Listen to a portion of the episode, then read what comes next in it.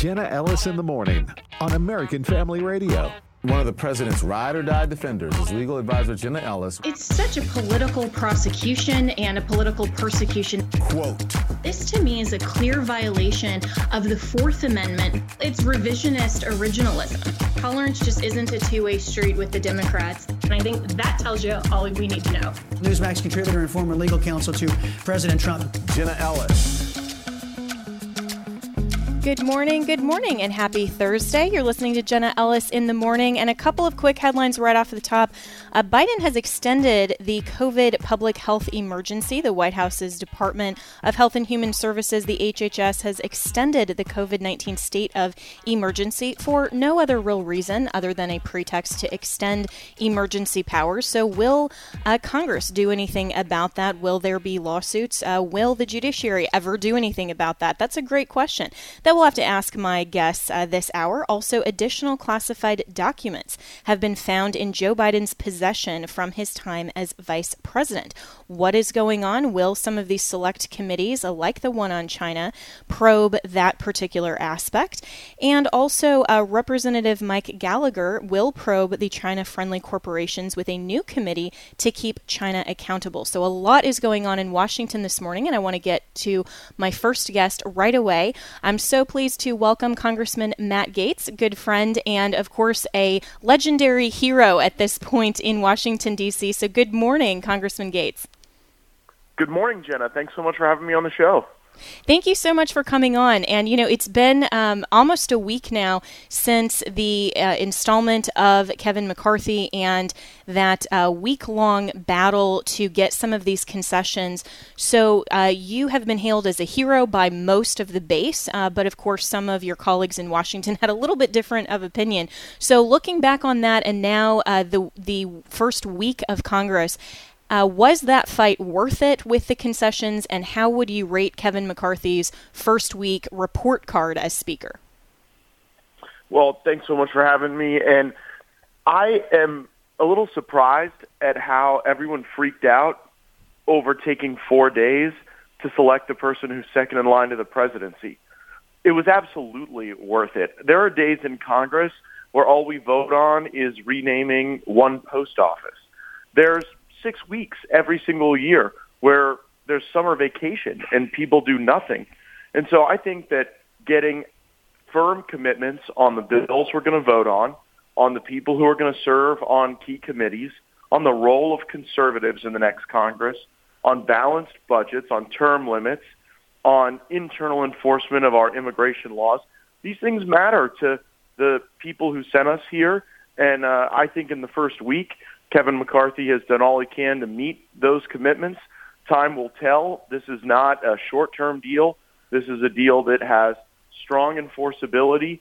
And I really think the some of it, Jenna, is that Nancy Pelosi will go down in history as the last of the imperial speakers. We saw under Pelosi and Paul Ryan and John Boehner a real centralization of power in the office of the Speaker of the House a neutering of the committee process, the, the true legislative process. And now we're trying to restore the work of the committees, the power of the members, and ultimately the promise of the country.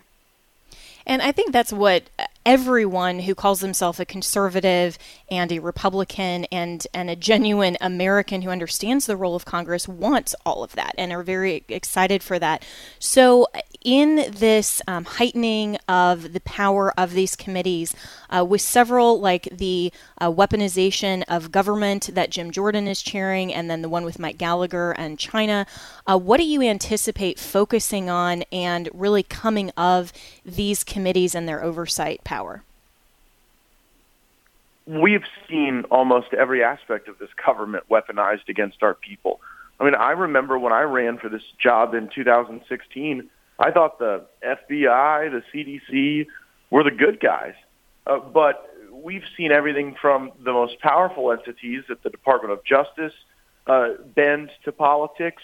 We've also seen what we thought were benign entities like the United States Post Office even develop covert surveillance programs to try to monitor people's politics. So I, I suspect that our weaponization select subcommittee of the Judiciary Committee will uh, probably start with the abuse of prosecutorial powers, uh, the limitations on people's liberty, and really build out from there. Uh, one of the specific concessions we got on that weaponization select committee is that it will be staffed and resourced at a level no less than the January 6th committee that was illegitimate, improperly constructed, and, and truly turned against our fellow Americans in unconstitutional ways. And that's good. And, and I've heard some uh, criticism of these committees and uh, all of the Republicans that are tweeting about the subpoena power and saying, well, none of the Republicans uh, in the legislature wanted to come and sit for the January 6th committee. So, what's the difference here in terms of the subpoena power, and will these committees uh, be properly constructed in terms of being bipartisan? Yeah, we are not going to do the Nancy Pelosi game of kicking the opposition off of these committees. And, it, and Jenna, you know, you never fear the debate, and neither do I. And so if there, you know, are Democrats serving on the committee, you get opposition viewpoints, you get to have uh, discourse, and ultimately that creates better work product. Now, what's helpful is that there's a great deal of legal precedent now because of the January 6th committee about the power of congressional subpoenas.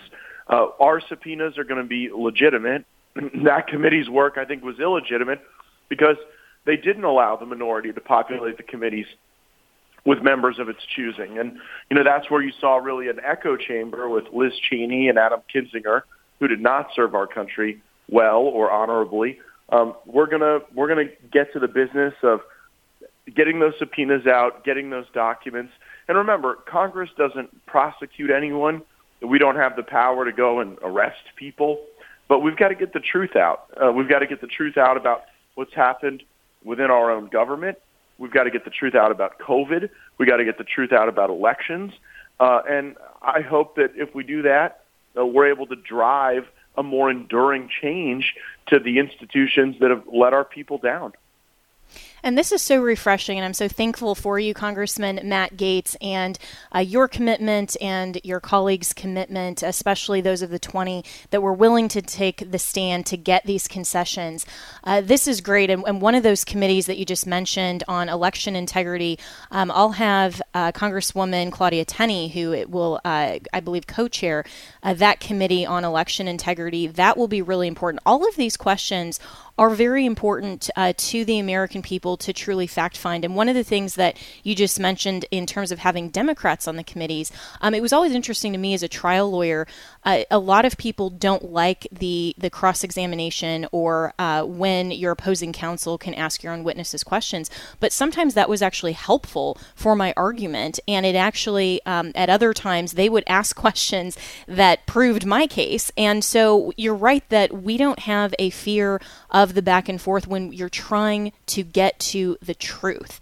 And so, um, what can people expect from uh, some of the legislation that will come out and the priorities? Um, you have recently tweeted that you are in full support of term limits, and um, so obviously that would need to be a, a constitutional amendment. And so, what is the hope of actually getting that through? And would that cover not just elected office, but some of these people in the deep state? Well, I, I favor a very broad application of term limits. As you know, term limits are popular everywhere in the country except inside the Beltway of Washington, D.C. Uh, we will not be able to pass term limits because we don't have support in the United States Senate for it. But I think it's important for the American people to know where their member of Congress stands. I mean, term limits isn't like an 80% or more popular issue out in the country. And so the concession we got is a vote on the Ralph Norman term limits constitutional amendment. Uh, that was legislation previously carried by now Governor, formerly Congressman Ron DeSantis, when he was up here in Washington. And it doesn't do the caps on bureaucrats. Probably it should. But at least now you'll be able to expose the frauds who go home and talk about how they support term limits and then come up here and perpetuate a corrupt system where oftentimes – the ambitious people leave Congress after a few terms, and it's the folks who stick around decade after decade after decade that seem to embrace the most corrupt features of the swamp. Uh, you know, I don't take money from lobbyists or political action committees of any kind. I, I think that I'm the only Republican in Congress who has that policy. And the people who st- stick around here for decade after decade, ultimately they don't end up working for the people. They end up working for this corrupt cabal, this DC cartel, and uh, term limits would be a way to get new blood, fresh faces. And the other thing, Jenna, we don't talk about this a lot, but term limits would make Congress younger. And right now, we have the third oldest Congress in American history. And I just don't believe that the most powerful country in the world can be run by a gerontocracy, by people who, in large part, aren't going to be around to experience the long-term consequences of the decisions they make. And you know, the millennial generation, uh, Gen Z, digital natives interface with the world in a different way than some of the older Gen Xers and, and certainly the boomers. That's a really excellent point. And if we look at the founding of, of America and the whole idea of uh, decentralizing government and having better state sovereignty and having accountability and being able to select and prefer our leaders and genuinely being a citizen led nation, term limits make sense so that people are not in office and career politicians for their whole lives just benefiting from all of these uh, different sorts of donor relationships and other things. And as you were describing uh, what that looked like, the the person that uh, w- was immediately brought to my mind was Dan Crenshaw, who I think a lot of people uh, were very excited about initially as a veteran coming in, and then what I've seen over the last few years with him in office is um, j- is this continual uh, move to more of the moderate left and um, and taking you know more money and, and other things that he's not really um, on behalf of the American people and certainly not very popular in Texas. And so as you're looking um, you know at, at, somebody like him and he didn't get uh, elected to the position that he wanted on the committee. Um, you know what what's your take on someone uh, like that and how even just a term or two in Congress can really change the perspective of some members of Congress, not necessarily, not necessarily just him, but just how uh, Washington very easily corrupts people. Well, I, I was actually spent a, a good deal of time talking with Congressman Crenshaw yesterday, and it's my expectation that you're going to see Crenshaw unchained uh, after his uh, uh, disappointing finish with the steering committee in his pursuit of the Homeland Security gavel. Uh, he was telling me that in this term he expected to be less beholden to leadership, and and to a, a bit of my surprise, uh, came up to me and said he wanted to work with me on more things in the upcoming Congress. Matter of fact, uh, Dan uh, and uh, AOC and I were talking about a bill that we could all introduce together on uh, veterans issues. That something that that we all care about. So uh, I'm not going to be on the show to uh, criticize Dan Crenshaw because I think we may see a different Dan Crenshaw going forward than uh, than we've seen in the past. And look, I mean, in a four-seat majority, one thing that I tried to show the Republican conference is that you don't get to send anybody to the corner, right? They don't get to send me and my fellow firebrands to the corner, and we can't move without some of the people who traditionally have been more in the establishment vein. And so, like, we've got to find a way to govern with a four-seat majority, and it's not going to be by alienating any wing of our conference. Now, I know they want me to be the best version of myself. I want them to be as responsive to the people who sent us as possible. And yeah, I do. I have seen members who come here and through the orientation process, they get the bright lights of the big city, they get the best steaks, they get the finest wines, and all it costs you is your soul. All it costs you is giving your vote card to the leadership, your calendar to the lobby corps, and we can't live like that. The country is going downhill because we are spending ourselves into oblivion. We are yielding all of the power that is supposed to be reposed in the Congress to these weaponized executive agencies, and we and Congressman Matt Gaetz, I, I, appreciate we are up against a hard break, uh, but that's so encouraging and an unlikely ally uh, to have uh, Gaetz and Crenshaw and AOC. We'll see how that goes, but that's encouraging. So we'll be right back with more here on Jenna Ellis in the morning. If you are 65 or older, you know this. Watching your hard earned dollars fly out the window on healthcare costs is so frustrating. But here's some great news. If you missed the December 7th deadline for open enrollment, it's not too late. Here's something that can really help. It's MediShare 65 Plus. MediShare is a community of Christians who share each other's healthcare bills. It's people who encourage and pray for each other too. MediShare 65 Plus is a low cost option for those with Medicare Parts A and B, and it fills in the gaps where Medicare stops. It's a great way to fight inflation too. You can lock in one low monthly price for up to 10 years. Plus, it's easy. You can use any Medicare approved doctor or get 24 7 telehealth access from the comfort of your home. So worth looking into. MediShare 65 Plus is open for enrollment. And if you join right now before January 31st, your second month will be free. So don't miss this chance. Call 833 45 Bible. That's 833 45 Bible. 833 45 Bible. This is Pause to Pray a chance each day to stop down from the daily noise of life and pray for our country's leaders. Today, we pray for Greg Abbott, Governor of Texas. He's the state's 48th governor and a former state attorney general and former member of the Texas Supreme Court. Deuteronomy 113 reminds us of the importance of strong leadership. Choose wise and discerning and experienced men from your tribes, and I will appoint them as your heads. Right now, with this in mind, let's pray together. Almighty God, we ask for guidance for Governor Greg Abbott as he leads the state of Texas. We ask this in Jesus' name. Amen. Pause to Pray is a service of this station and the Presidential Prayer Team, a nonprofit, nonpartisan ministry dedicated to encouraging prayer for our nation's leaders. To learn more, go to pausetopray.org.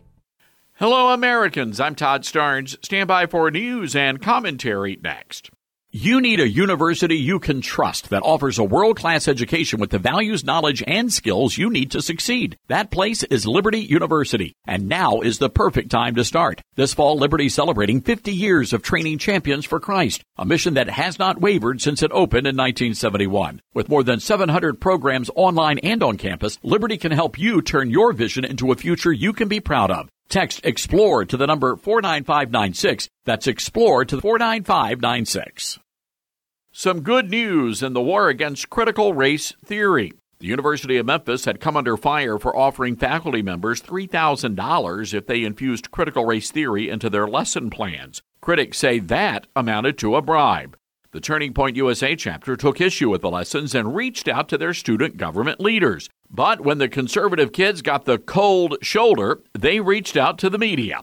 The reaction was fast and furious. Donors called the university, threatened to pull their funding, and the conservative students made the rounds on local conservative radio shows and TV shows.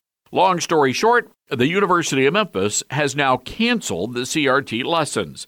You know, folks, when you take a stand, you really can make a difference. And not a single building in Memphis, Tennessee was burned down, and not a single business was looted. Well done, kids. I'm Todd Starnes.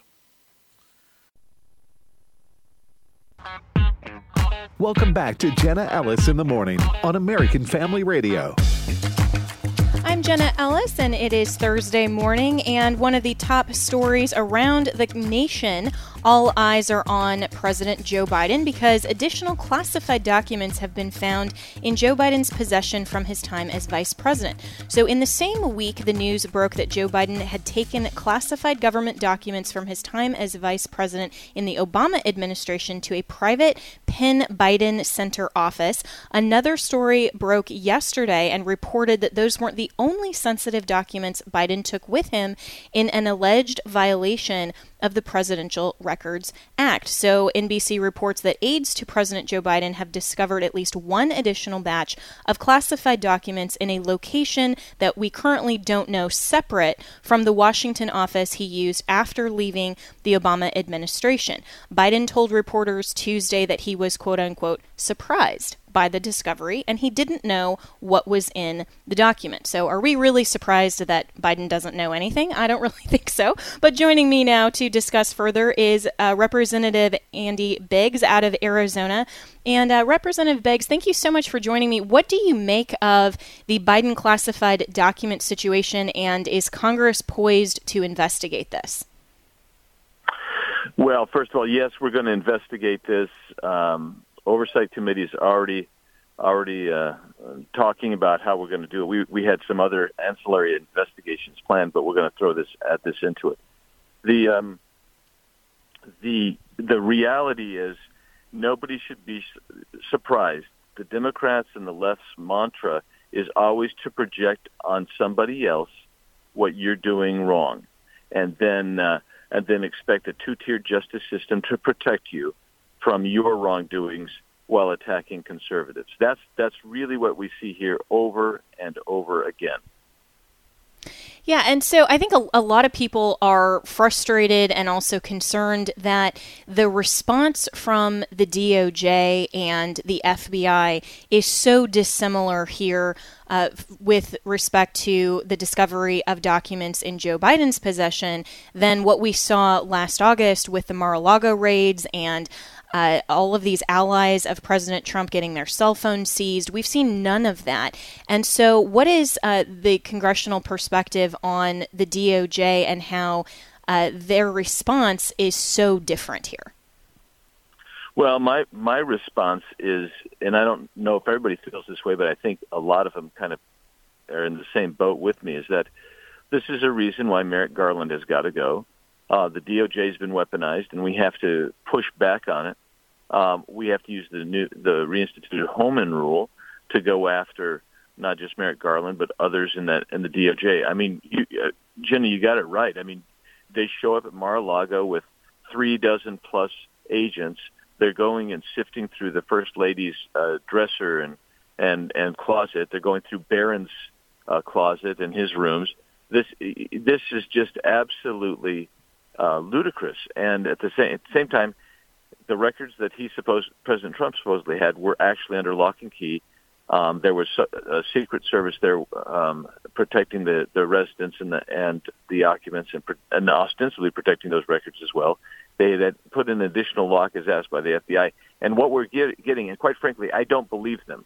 I don't believe their timeline. I think their timeline's suspicious, and I also think it's it's it's weird that they're they're starting to find them at other locations. And, and I'm wondering how many more locations are we going to find these kinds of uh, records at? And I'm talking with Congressman Andy Biggs, and uh, I also found the timeline very suspicious, and the fact that uh, supposedly and allegedly the, this discovery was made about six days before the midterms, but no one knew that, and that wasn't uh, that that wasn't out in, in the public or reported by the media. And so, what do you make of this timeline? You've characterized it as suspicious.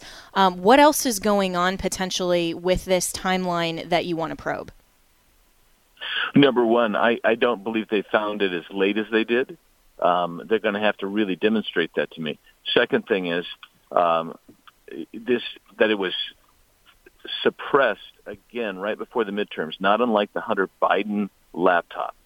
Um, and in the meantime, they're blowing up uh, Donald Trump and the Republicans right before the election. So it gets to a, a point that President Trump always makes. Forget about the the fraud, just the fact that you suppress that the DOJ is politically, it apparently uh, has political motivations to suppress damaging information while taking similar, um, actually not even similar. It's it, it was a better situation as I've outlined for Trump uh, taking same or similar circumstances and blowing them up to make them look as bad as they possibly can.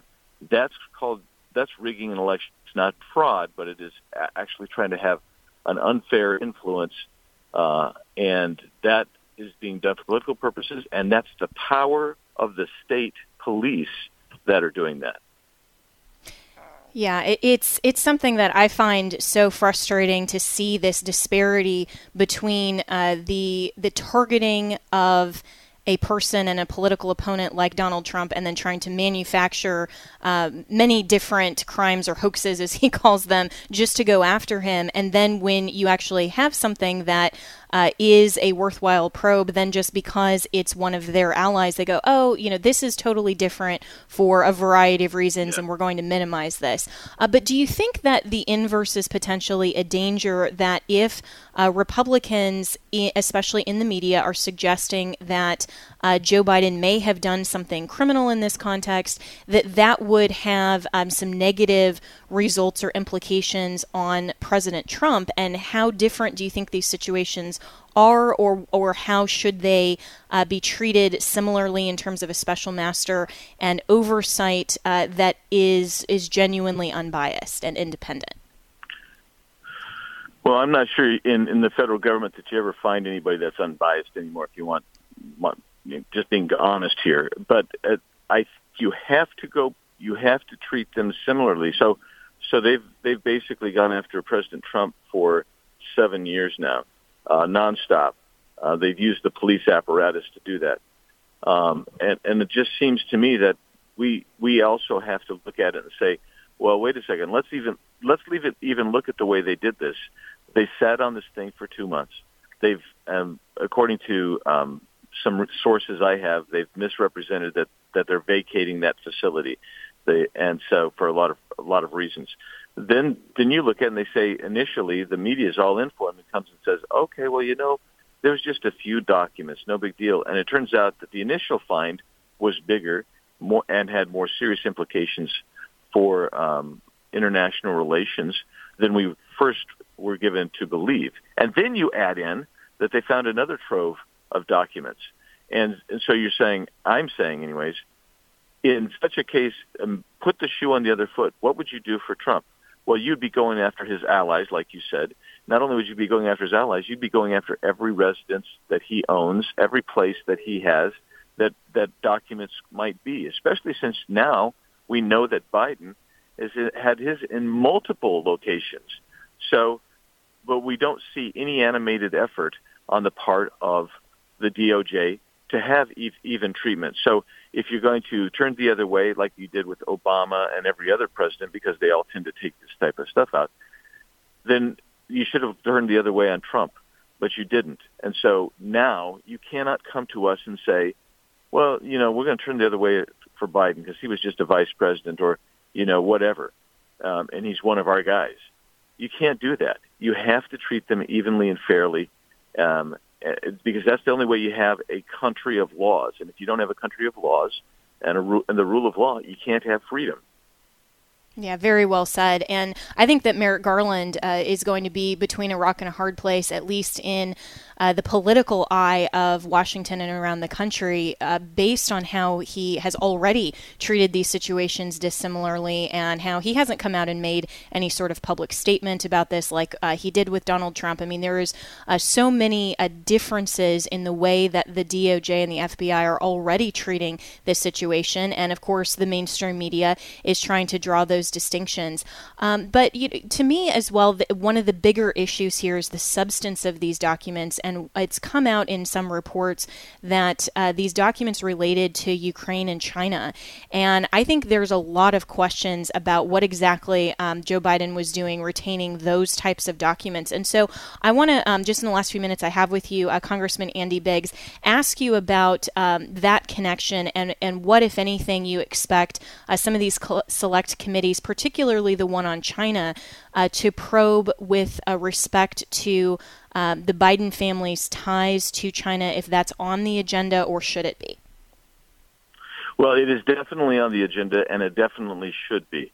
I mean, the allegations um, of business dealings with with China, and when we say with China, uh, people need to understand you really have two kinds of China. You have the CCP, the Chinese Communist Party, and the members and their affiliates, and that's about 300 million people. Then you have the non-Chinese Party people, and they're they're lesser treated, and they're uh, there's about 600 million of them. So you have to understand that when we say he was making deals with China, he was making deals with members of the CCP, and not just any members of the CCP, but the highest levels of the CCP government. When I say he, I'm talking about Hunter Biden here, and so and the relationship that you know Tony Bobulinski relates to us is that Joe Biden was definitely involved. Uh, Joe Biden was definitely um, receiving pecuniary gain, um, and and by virtue of his re- position in the White House as a vice president. So that is corruption if it's true. So you have to get to the bottom of that because if that is true, then it leads to the suspicion that he's compromised, and it explains some of the the, the crazy, lousy foreign policy he has, especially vis-a-vis China. And don't forget, we those some of those documents that they found also dealt with Iran. So you have the China, your, Iran, Ukraine, all places that that that Biden has been accused, uh, uh, or his members of his family, of having some kind of uh, dealings with. And you look at his um, his basically re- uh, removal of the sanctions in Iran. So there's all kinds of foreign policy implications that just demand that we get to the bottom of it these, uh, for, for Joe Biden and his family and what they were doing. These are questions that absolutely need and deserve answers. And the fact finding mission of these types of oversight committees can really yield uh, a lot of these answers. And so, even though obviously, uh, as, as Matt Gaetz said in the previous segment, um, and he's right, that Congress doesn't have uh, uh law enforcement or prosecutorial authority, the fact finding and the subpoena power in terms of oversight and um, some legislative capacity is very critical to just getting to the bottom of, uh, of what actually happened. And then we can deal with that. But what I think is really frustrating to the American people is that we have all of these questions and we haven't gotten a lot of answers over the last even seven years of the persecution and the prosecution of Donald Trump. And so uh, we mentioned Ukraine as well. And so, uh, Congressman Andy Biggs, there's now a House resolution that's seeking to put a display of President Zelensky's head in the U.S. Capitol. And this was sponsored by uh, one of your fellow Republicans. And um, the, the backlash already from the base has been very severe, questioning what on earth is going on. Um, what can we expect from Congress? Uh, what's your reaction to this resolution and also uh, to the continued funding of Ukraine? Well, I'm a no and a no. I'm a no on uh, on a uh, on a bust of of Zelensky, Vladimir Zelensky, and in the capital, and I'm a no on continued funding of Ukraine. So, I mean, the, the way to think of it is is this: the only person that that's a foreign leader that we have there, I shouldn't say only, because there's two: Václav Havel and and and Winston Churchill. Those are the foreign leaders that we have that that have uh, received that honor. Vladimir Zelensky, prior to the invasion of Ukraine, uh, Ukraine was considered the most corrupt nation in the world. Vladimir Zelensky, we thought, well, he's an improvement because we've only gone thirty million dollars in, in in missing money from Ukraine.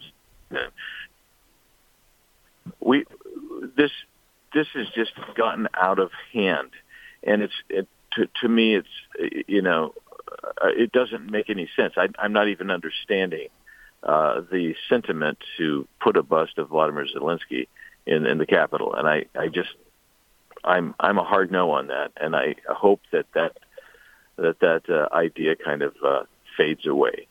And and do you think that there will be a Republican majority consensus on both of those issues? And and obviously the funding to Ukraine is uh, much more important than just a bust. But um, but there was no rationale even in the resolution uh, from the South Carolina Congress member. Uh, it didn't really seem to to have any sort of purpose. Um, but do you think that there will be a majority voting both of those down? Well, there'll be certainly. I, I don't even think the bus thing gets to the floor.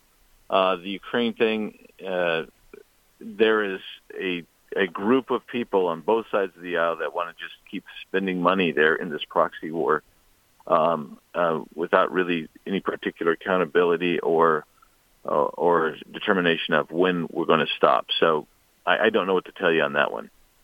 Well, hopefully that's where Speaker McCarthy will keep his promises and uh, continue to to fight and work on behalf of the American people and uh, get a Republican consensus. Because if we lose even a few votes and all of the Democrats vote to continue to fund Ukraine, I think that will be uh, something that a lot of voters are going to be very, very upset about if that actually gets back Amen. through the House. But um, but thank you, Congressman Biggs, for your stand uh, for the truth, for America, and for fighting for the best interests of the American people. Really appreciate you joining me this morning and continue uh, the great fight there in D.C. I'm so grateful to have so many members of Congress uh, that are fighting the good fight, and so we need to continue to pray for everyone on Capitol Hill with these really important issues, not just a bust of Zelensky. That's, in my view, really stupid, but um, some of these more critical issues. So we'll be right back with your phone calls and more right here on Jenna Ellis in the Morning.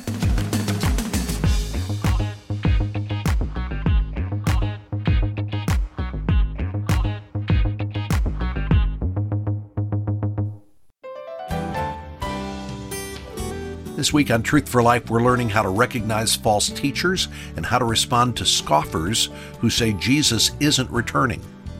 We'll also find out how to become more like Christ as we prepare for his return.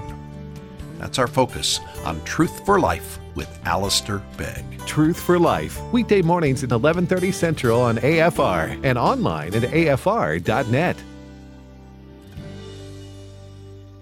Today's issues. Blaming a gun for a violent crime or a murder is like blaming the pencil for a misspelled word. Hmm. Ooh, I like that. That would be like a, a student who ha- he's, he does terrible on spelling. And he says, well, We've had a rash of pencil oriented mistakes. misspelled words. Today's issues, weekday mornings at 11 Eastern, 10 Central on American Family Radio. The ear that listens to life giving reproof will dwell among the wise. My name is Abraham Hamilton III, and this is the Hamilton Minute. The book of Proverbs is one that flows with abundant insight for wisdom. It shows that one of the most prominent qualities of wise people is that they welcome and even celebrate life giving correction. In today's world, overrun by cultural Marxism, there is much discussion as to what segments of our society hate themselves. Well, Proverbs gives the answer. He who rejects life giving correction despises himself. The truest demonstration of self hatred is revealed by knuckleheads who refuse to humble themselves and embrace life giving correction. Loving rebuke saves lives, correction displays love. Listen each weekday from 5 to 6 p.m. Central for the Hamilton Corner with Abraham Hamilton III, public policy analyst for the American Family Association.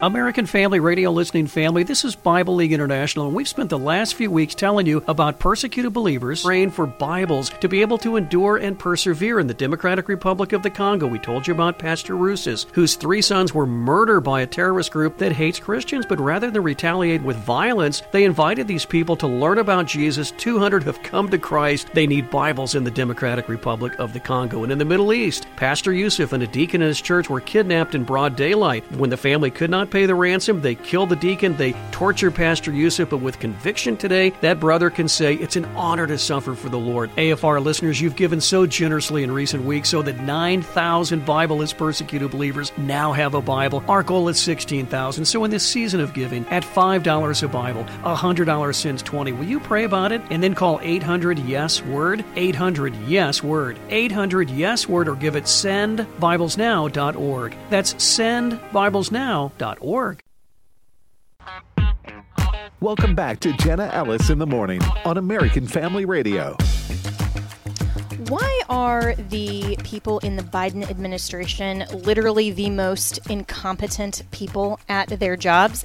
Uh, that is a question that, of course, is answered by this whole uh, diversity and inclusion sort of a situation that the Biden administration definitely prefers rather than promoting people on the basis of merit. And there is no better example currently than uh, Pete Buttigieg, who is the Secretary of Transportation and nowhere really to be found. What is he doing in his job capacity other than a mere placeholder? One of the top headlines uh, yesterday morning is that the FAA uh, now today is slowly coming online after massive technical delays that caused cancellation cancellations and uh, even more delays, the U.S. Federal Aviation Administration lifted its ground stop order Wednesday morning after suffering a nationwide technical outage, causing mass cancellations and delays. The travel chaos was caused by a failure of the FAA's notice to air missions, uh, the NOTAM system, which alerts pilots and other personnel about airborne issues and other delays at airports across the country.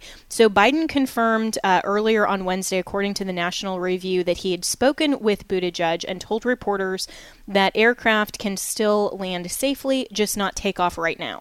So, what exactly is Pete Buttigieg doing? Well, I don't know.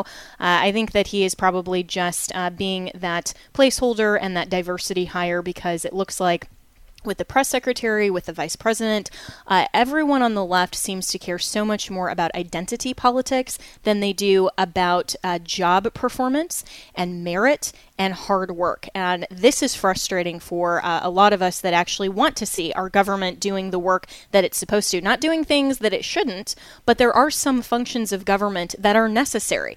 And uh, things like planes taking off and getting off the ground, that's very important to the functioning of our society. Well, uh, federal officials are racing to retract the idea of banning gas stoves. This was one of the more uh, hilarious headlines that uh, the U.S. Consumer Product Safety Commission chairman issued a statement Wednesday assuring the public that his agency actually had no intention of banning gas stoves after the commission official drew the ire of the cooking public by suggesting that appliances might be banned in the near future due to the alleged health threat that they pose to Americans. Uh, the most hilarious part of this story was that a viral photo of First Lady Jill Biden cooking on a gas stove uh, showed the incredible hypocrisy of the Democrats and the Biden administration yet again. That, as my good friend Libs of TikTok tweeted, gas stoves for me, but not for thee. So, taking your calls now on all the top trending headlines, you can call in at 888 589 8840. That's 888 589 8840. And so, let's start with Calvin in West Virginia. Calvin, uh, you are on with Jenna Ellis in the morning. Good morning. Oh, well, thank you, ma'am, for taking my call. I really appreciate it. Thank uh, you for calling I, in. I, uh, okay. Uh, I, I, let me. Can you mind? I'm gonna ask you a question first. Are you familiar with the Chick Publications in in Chino, California? It's a Christian uh, publishing company. Not not particularly. I've probably read a few things by them, but not uh, not that I'm recalling right now. Yeah. Okay. Well, I, I, it's like I told the call screener that I believe that every America patriot. I, it's it's our responsibility to do everything that we possibly can to help this country, and I know that you agree with that. And uh, but anyway, there's a yes. book, there's a couple of books out there that was written by a man named Charles Chiniquy back in uh, 18. I don't know exactly when he wrote them, but anyway, it was 50 years in the Church of Rome, and the priests, the women, and the confessionals. Both of these books you can order from Chick Publications in Chino, California, and it tell if you read that book, but dear sister, I know you love the Lord, and I do too. And our hearts are the same as Sandy Rios and all the other Christian people in this country. But you need to read that book, 50 Years in the Church of Rome. It tells the story. Charles Chiniquy tells the story of how he he was born in uh, well, he was a Catholic and, and eventually hmm. went to be a priest. And uh, he tells in that story how they had planned to take this country and I'm telling wow. you, they're just about ready to shut the door. You know what I mean? And it tells the whole story of how President Lincoln. That's a great recommendation. Attorney, yeah, and, and appreciate that, Calvin. I'm always looking for great books, and you know I agree with you that uh, there are a lot of people who've had you know a lot of uh, plans and other things to take down this country and to destroy uh, our system of government, and you know any information like that. I'm always looking for good books, and in fact, um, my sister-in-law and I were talking on our uh, family group chat about all of the books that we want to read in the new year, and uh, so that'll have to be added onto my list. So really appreciate your call, Calvin. Uh, let's go to Ron in. Ohio. And Ron, good morning. Thanks so much for calling in. Yeah, thank you very much. Uh, my question is what's our strategy for getting votes out of major cities like Philadelphia. It seems to me like when after Philadelphia votes, the election's over. Yeah, that's a great question. And in fact, uh, tomorrow morning I'll be speaking with um, Congresswoman Claudia Tenney, uh, who will be co-chairing, is my understanding, of the uh, the new committee that's formed on election integrity. Um, I think that asking all of those questions and those types of probes in Congress uh, is very appropriate, especially considering the lack of congressional investigation uh, that happened in the aftermath of uh, the 2020 election. But we also have to remember that the the solution lies with the state legislatures. Uh, Congress and the federal government, thankfully, uh, don't have uh, really anything to do with uh, elections, even for federal office, other than, of course, with respect to the president. We have uh, the uh, the the electoral college process that, of course, occurs in Congress, um, and then also with the constitutional requirement of the time, place, and manner clause. But that is not uh, the constitutional process does not cover uh, federal administration of elections. So, a lot of people that are suggesting we need to federalize elections, that is unconstitutional. That is given to the states, and there are different states that have different methods um, that are perfectly constitutional. Uh, they're fair, um, and uh, they're just a different method of uh, how they prefer to run elections. And so, some things are, uh, in my view, bad ideas, like what we see in the ranked choice voting out of Alaska and uh, some of the ways that that type of vote system is manipulated, even though uh, that's that's okay in terms of a of a constitutional question or a legal question of whether Alaska can implement that versus whether they should. Uh, but it, so in terms of election integrity, the solution is always with the state legislatures and advocates, um, including me and a whole host of my colleagues uh, across the country and on uh, within various organizations, are specifically going going to the states and asking the state legislatures to have a process that is fair in terms of election administration. But even more than that, we need enforcement authority and we need a speedy process for election challenges for candidates that question the outcomes. In my view, the bigger issue is not just the administration aspects, but we also have to have enforcement and accountability and transparency and the ability to provide judicial remedy when those uh, those administrations are not done according to state law. That was really the breakdown, uh, not only in the 2020 election, but also in some of these challenges, like out of Arizona, in uh, the aftermath of the gubernatorial election, and some of these other questions in the 2022 election. So, great question, uh, Ron. And of course, election integrity is a really, really big deal. So. Um, so if you want to call in, also call 888-589-8840. You're listening to Jenna Ellis in the morning, taking your calls. Uh, let's go to Lynn out of Arkansas. Uh, what uh, what question do you have, Lynn? And thanks so much for calling in. Yeah, thank you. Um, I wanted to know what your take is on Biden and the Mexican president and uh, Trudeau meeting in Mexico a long time ago, people were talking about an alliance between the three countries uh, heading towards the one world government. And they even talked about a common money um, system. I think they called it the Amero or something. And um, I've been missing a lot of information um, during the Christmas season, and I wanted to know uh, what you know about that. The yeah, whole, that's that's uh, meeting.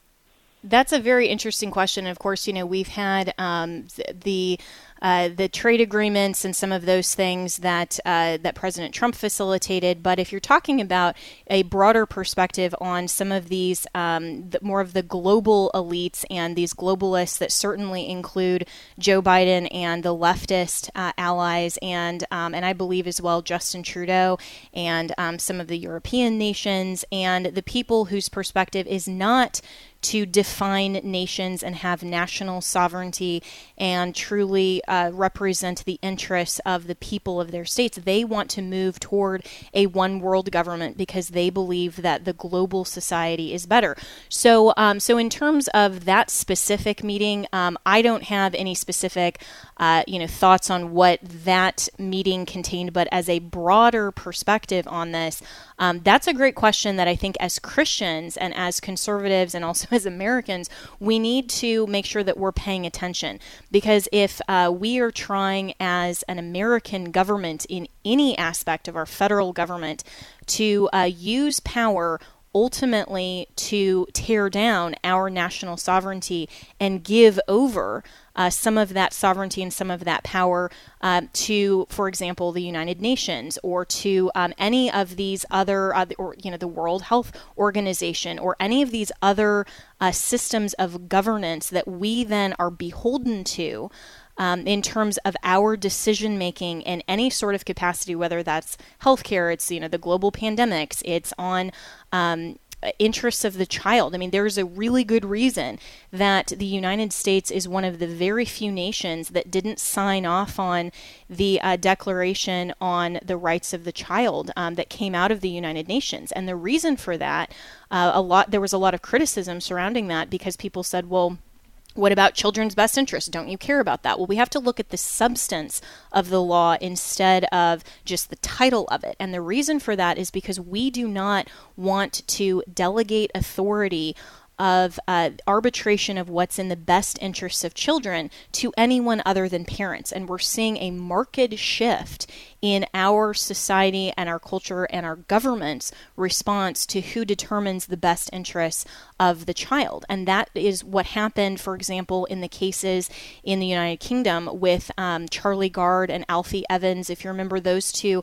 uh, very, very tragic cases of children who uh, could not get life saving care because the doctors determined that the uh, healthcare expenditures were too great uh, to to expend on these children over and above the wishes of the parents. That doesn't happen in the United States because we still recognize parental rights. So, just as a, a really important example, those are reasons to make sure that we still, as individuals, can exercise our constitutionally protected rights. And when you have someone like Joe Biden and these globalist elites that want to continue moving um, all of our rights and our decision making out of the hands of individuals to exercise and into the hands of more of a global cabal, that is where we get unconstitutional uh, exercise of power because the Constitution requires that anyone who serves in government is under the Constitution, and the sole responsibility of government is to preserve and protect our rights. The government on the federal level has absolutely no authority to enter into some of these um, agency sort of engagements and the eroding of our national sovereignty and individual exercising of our constitutional rights like they have. But what we have to be careful about as well is uh, the treaty clause in the Constitution. And so in Article 6, when uh, we're talking about treaties, and so the, the question as well is, you know, some of the, uh, the alliances between um, the uh, the countries. We have to be very careful because um, Article 6, Section 2 says this Constitution and the laws of the United States, which shall be made in pursuance thereof, and all treaties made or which shall be made under the authority of the United States and the supreme law of the land, and the judges in every state shall be bound thereby. Anything in the Constitution or laws of any state to the contrary notwithstanding. And so all treaties that we make with foreign nations essentially become part of our U.S. Constitution and our rule of law. And that's why, in the negotiation of the USMCA, which of course replaced the NAFTA agreement under President Trump, there was a lot of concern from a lot of different uh, substantive conservative uh, nonprofits and other uh, Republicans around the country that Justin Trudeau had wanted a clause that essentially would codify SOGI language or sexual uh, orientation and gender identity language in that treaty that may have bound or had the pretext of binding the United States with respect to some uh, executive offices um, to have to change our law because, of course, SOGI language has never been codified by the U.S. Congress for a reason, and that's because Republicans have always voted against it. Um, some of the, the Equal Protection Acts and some of those things that are uh, leftist attempts. And so we have to be very, very careful that we look at the language of our treaties because we do not want to give away any sovereignty? So, great question, Lynn. Um, we are already out of time, so hopefully, we will get to more of your phone calls. Appreciate everyone calling in. Make sure that you understand our U.S. Constitu- Constitution, our rule of law. Hold everyone accountable, hold the line, pray, be steadfast. I'm Jenna Ellis, and I will see you tomorrow right here on Jenna Ellis in the Morning.